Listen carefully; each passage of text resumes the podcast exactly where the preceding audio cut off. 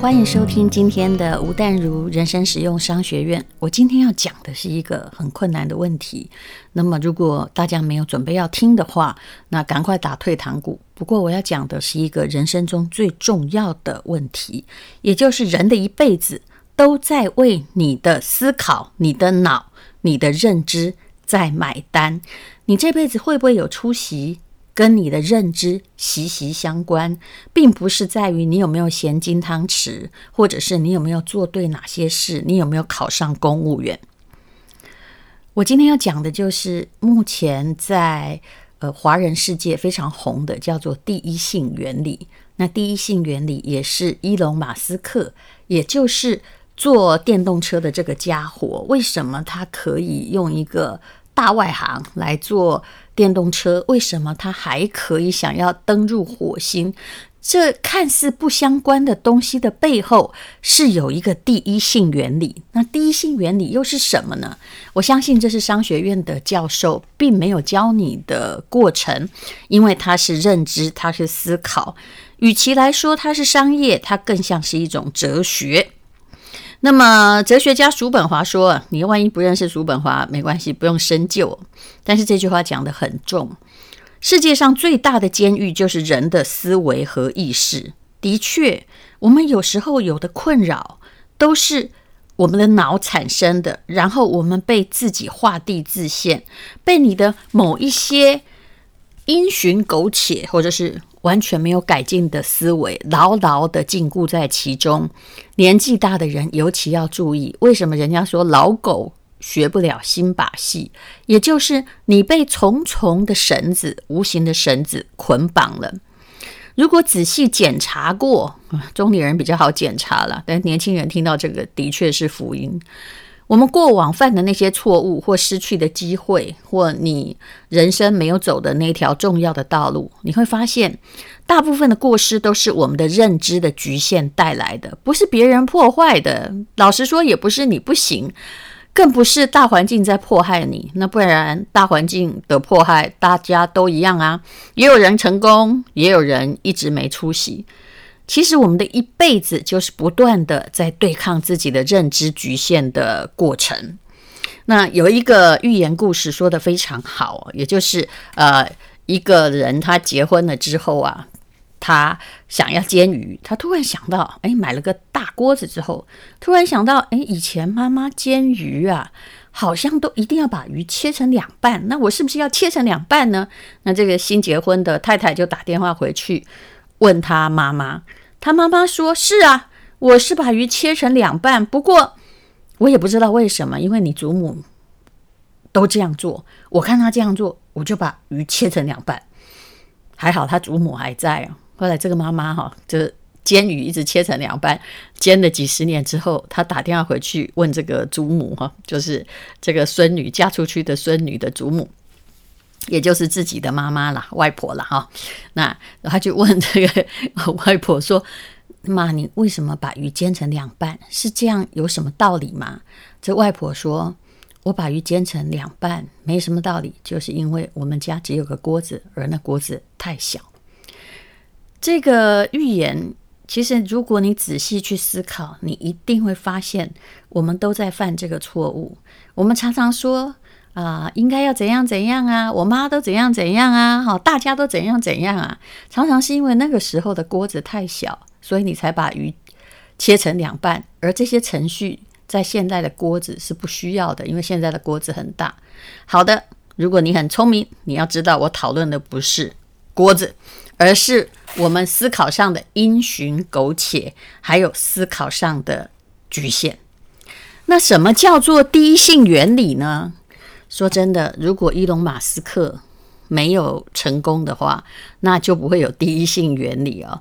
我简单的来说一下啊、那其实很多人，如果你现在要去矽谷，大陆叫做硅谷，要去谈一些项目的话，这些投资人他想要问到底，他其实是想要问你，他可不可以投资你的公司，还有想要问自己，我的判断标准是什么？他第一句话常常就会问。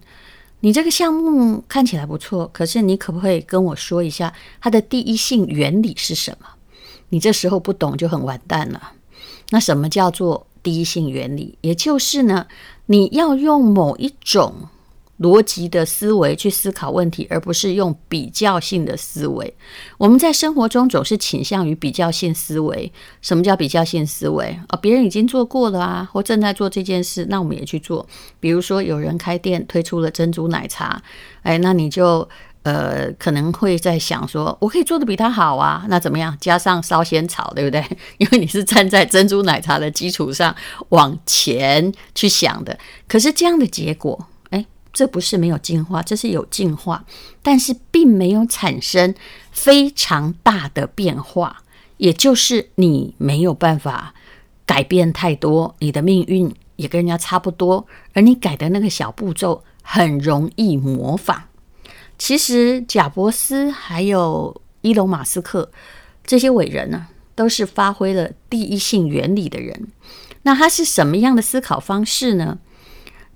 这位伊隆马斯克，他以前是学过物理学的，他用物理学的角度去看待世界，也就是说，做任何一件事情，你必须一层又一层剥开事物的表象，看到里面的本质的东西，然后呢，再从最基础一层一层往上走。听起来有点昏脑，对不对？因为大家都不擅长用这个语言逻辑来思考。我来举例好吗？也就是我们来看马斯克。第一个创业项目就是做特斯拉，很多人觉得电动车不可能做成。我在讲这个特斯拉的第一性原理的时候，我先来说一下。我说真的，我人生第一部想买的车，因为以前买的那些车都是为了要送小孩上学。我第一部想买的是特斯拉，当然我想买的是那个有翅膀往上飞的那个，不是因为我觉得它很炫，它的确很炫。而是因为我很想要参与电动车时代巨轮的转变，可是当然疫情阻隔，我后来就没有花这笔钱。为什么？因为我觉得哦，当今社会的经济的原理叫做第一性原理，叫做共享经济，以后都会变成共享。电动车基本上将来，我认为它会用某种方式变成共享，所以我还是等一等吧。哈，好，那么说到了电动车。比较性，你看那个，我以前买过油电车哈，就是呃，其实油电车一公里也没有跑太快了，一公升的油大概是也没有消耗的太少哦，但一公升可以跑十一公里，因为我开油电车已经开了十一年了，后来才换掉，结果换掉的时候发生了一件事情，就是我发现那个。只要换掉那个电池，花的钱足以把你以前省下的油费通通都回来。老实说，呃，一公升多跑个两公里，也真的没有太省啊。好，大家直直接讲进电动车。电动车不可能做成，为什么呢？因为大家是比较性的看法，觉得电池成本降不下来啊。当时哈，你如果要产生千瓦的电的话，要六百块美金，也就是算起来也要一。一万八千块台币，它就是那么贵，因为电动车是由电驱动的嘛，你计算它用多少电驱动，就可以计算它的成本。那么一样东西的改进和降价都是很缓慢的，所以将来大家就推知电动车也不可能变得太便宜，所以当时就是被成本考量哈，被大家很多人笑。其实这个跟太阳能当时被笑是一样的，的确成本很贵，所以政府要努力的去贴补，大家才愿意用。可是你有没有想到，太阳能到目前的确已经变成主流，只要很多人用，很多人在研发，它就会降价。那伊隆马斯克的。第一性原理就是说，哈，针对这个电池，我现在才不管电池有多贵，我从这个本质来问一个问题，请问电池是用什么东西构成的呢？无论如何也减不下去的成本是什么？如果我像你们一样都没有往电池着手，都去问那些已经在卖电池的公司，那我当然很贵呀。那么这个马伊隆马斯克的聪明就是在于，那我来研究电池好了，你看他把东西抽丝剥茧。回到了那个原理，而各位也知道，他虽然对电池本来是门外汉，但是呢，他很相信一件事情，也就是宇宙中所有的学问，它有共通的道理。那他是学物理的，他开始呢，当然他也够聪明了哈，而且够相信自己，他开始去研究这些铁啊、镍啊、铝啊这些金属。那么这些金属的成本是绝对降不下去的嘛？对，它有国际公定价格。可是剩下的东西都是人类在生产它的过程中产生的，那么我就有优化的空间，就有把这些成本减掉的空间。于是呢，他就开始真正自己哈、啊，他就觉得我最佩服他的是，他跨行都会成功，是因为他抓住了第一性原理，就包括他要研发那种把人送进太空，但是不要报废的火箭一样，因为这样不要报废就可以节省成本嘛。其实也就是说，他都从成本就就就看到那个东西的本质，什么是不可以省的呢？好，那其他的都都叫做可以省的啊。所以我很俗气的解释起来就这样啊。于是呢，他开始研发了一种，就是哎，看能不能就只用铁啊、镍啊、铝啊这些必要的物质，然后其他的东西就大家就可以研究说，那怎么样比较省嘛？那这就是生意人的思维，所以他并不只甘于做一个科学家，或者是当学者去拿诺贝尔奖。比如说，在美国生产税费比较高，那就不要在美国生产啊。其实我觉得这个就是川普的问题。大家不是不在美国生产，而是美国的薪水已经提升到雇一个美国工人可能要我们三个台湾工人哦，可能是四个哈，呃，而且他休假比我们多，他脑袋也没有比我们好，不是吗？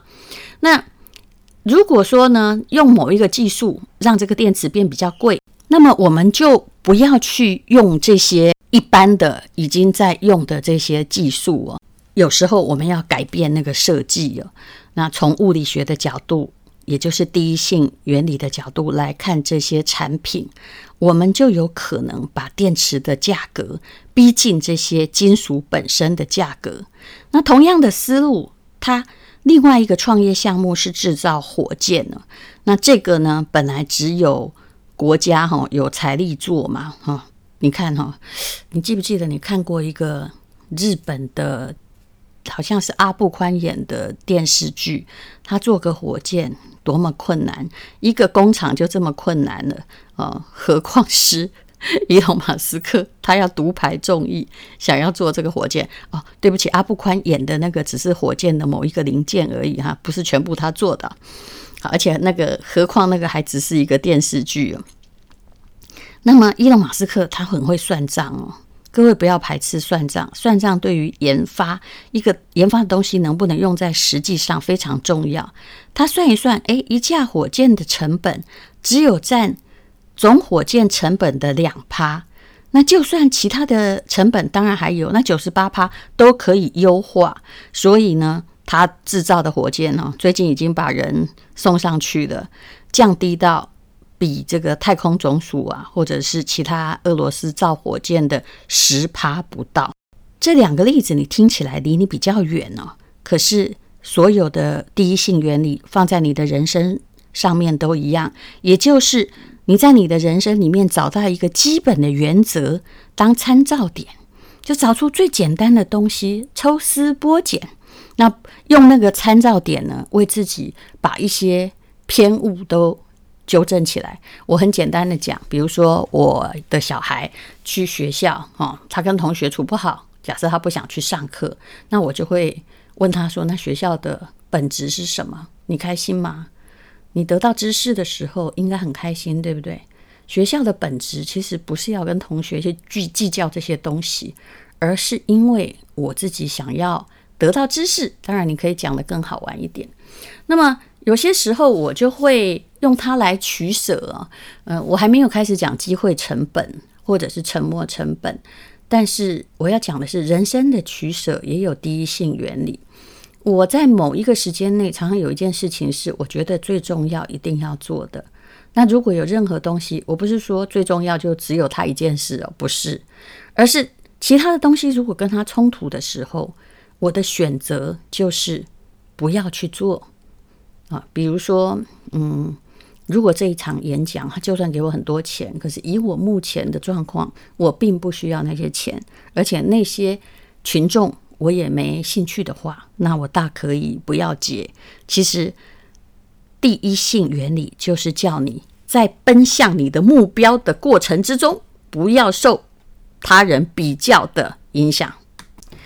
我比较喜欢用脚踏车，也就是骑单车来比喻这件事。你应该很早就学会骑单车了，所以你觉得不怎么稀奇。我记得我刚刚开始，那也是更早以前了，在骑单车的时候，我老是骑不好。为什么？你怕跌倒，还有呢，你老是看着那个轮子，呵呵，前面的那个轮子。然后后来呢，有人就告诉你说，其实你看你的目标就好了，忘了你在脚踏车上。这当然是一定要熟能生巧，可是第一性原理就是这样。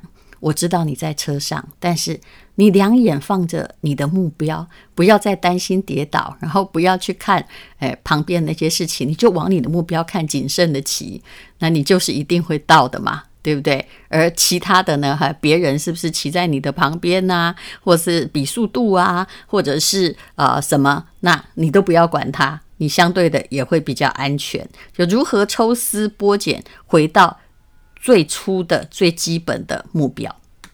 这里我想要讲一下特斯拉。你知道，如果在今年三月的时候，疫情大爆发，影响到全球股市的时候，你买特斯拉是七十二块，一直到我开始讲这一篇的时候的十一月的下旬，现在到底是多少钱了呢？是四百，将近四百五十块钱，也就是这个股价涨了六七倍。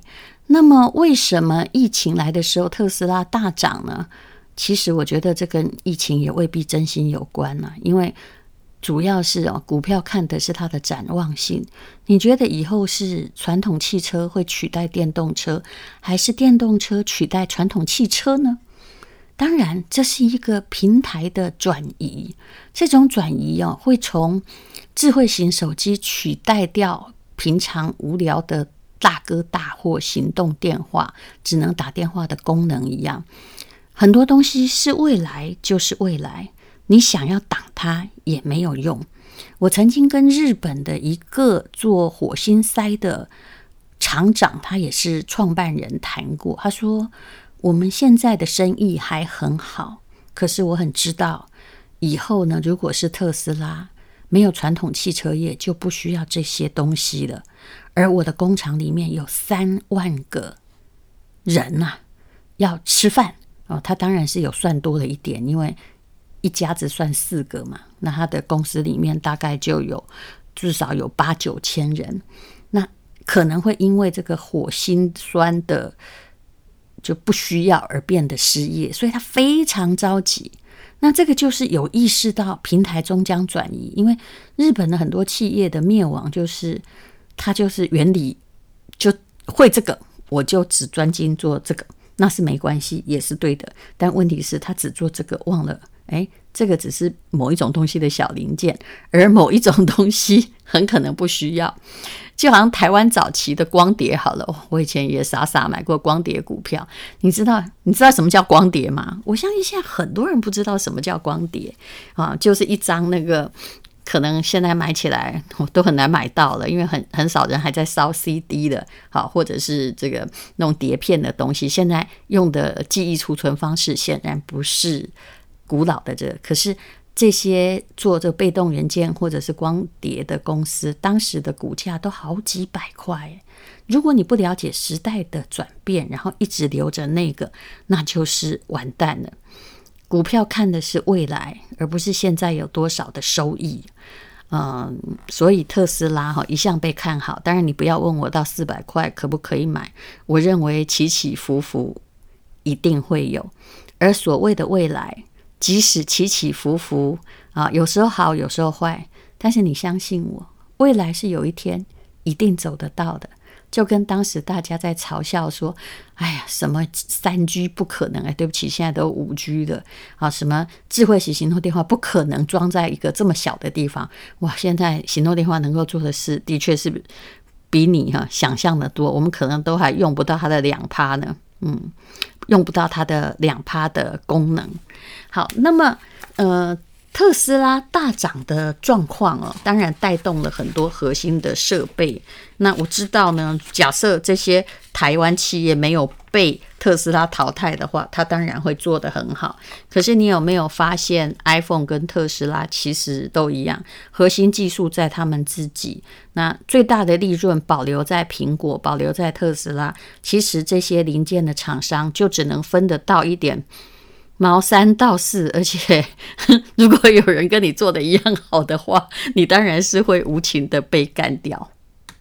我其实要告诉大家的是，虽然你要尊重传统，尊重先人留给你的习惯，或者是给你的前车之鉴，但是你永远、永远、永远不要嘲笑未来。那电动车就是一种未来，火箭也可能是。一种未来，那现有有人说，现在的垂直升降像直升机一样，但是它可以垂直起飞的计程车，台湾也有技术了，它也可能是一种未来。不要去嘲笑那些有实力哈，但又有梦想的人。当然，你是可以嘲笑那些永远都在做梦想的人啊。比如说，哎，孔子说的一句话是真的有道理：四十五十而无闻焉，思亦不足，谓而已。也就是。如果你已经到了中年以后，人生过一半，你还一个像一样的东西还没做出来，那你真的哈，你的梦想大家也不必太尊重了。你必须还有一点小成就，证明过你曾经做过一点事，这样人家才值得尊重你的梦想吧。那你看特斯拉，你会发现，就是说，有人说他刀削豆腐两面光。这个人蛮奇特的哈，他现在其实还很年轻，至少比我还年轻。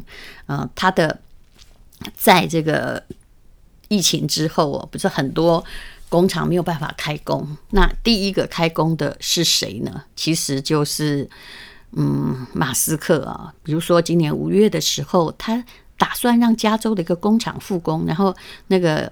郡的政府拒绝了，马斯克就说：“那我就要把总部搬离加州，因为你不让我开工。”然后川普就在推特力挺了，就说：“哈，让他现在就开工。”其实川普。我说老实话，他虽然是个狂人，也是一个，我觉得他有边缘性格，可是他也是一个 要对他做什么，他真的不计任何代价，相当有有魄力的人。我不能说他有手段，他的手段就是硬来嘛。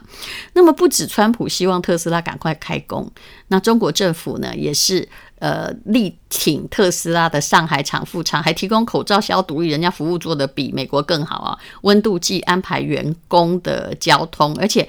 他还在今年五月取得了中资银行四十亿人民币的无抵押循环贷款。那为什么大家对他那么好？诶，你不要像传统一样去归因于马这个马斯克的人际关系打得好。嗯，是啦，这个真正的原理是什么？真正原理就是，其实不管啊，你对这两国领袖有。任何的看法，人家他们看重的都是未来，知道未来没有办法没有特斯拉。那呃，有时候我一直觉得，当你在嘲笑一个新出来的东西的时候，不如冷静的想一想，这会不会成为你未来生活的部分？因为发生的事情已经很多了，曾经被我们嘲笑过的，变成不就是不可能的事情。后来变成可能的非常非常的多。如果我在疫情的时候在买了特斯拉七十几块，现在就赚六倍了！千万不要嘲笑未来，反而如果你真的想要做一些风险投资的话，你应该是把你百分之五啊，甚至百分之三啊，好歹去试一试，买一买。其实我对于比特币的态度也是这样的，不过比特。币有它比较复杂的问题，而且它的取代的东西并不是算真的很少。那么，嗯，你如果花个三趴五趴再买，我觉得无所谓。可是如果你把全部的身家都投进去的话，啊我认为除非你是马斯克本人否则你还真的不要。好今天就是我讲的第一性原理我们做任何事情都有个基本法则用婚姻来看也是一样哈。那你的婚姻的本质是你想要两个人生活在一个屋子那么你要把小孩也许你的主轴第一性原理在小孩要过着健康的生活那你就不要太计较一些枝枝节节把握那个最重要的事情。那就对了。谢谢你收听吴淡如的人生实用商学院。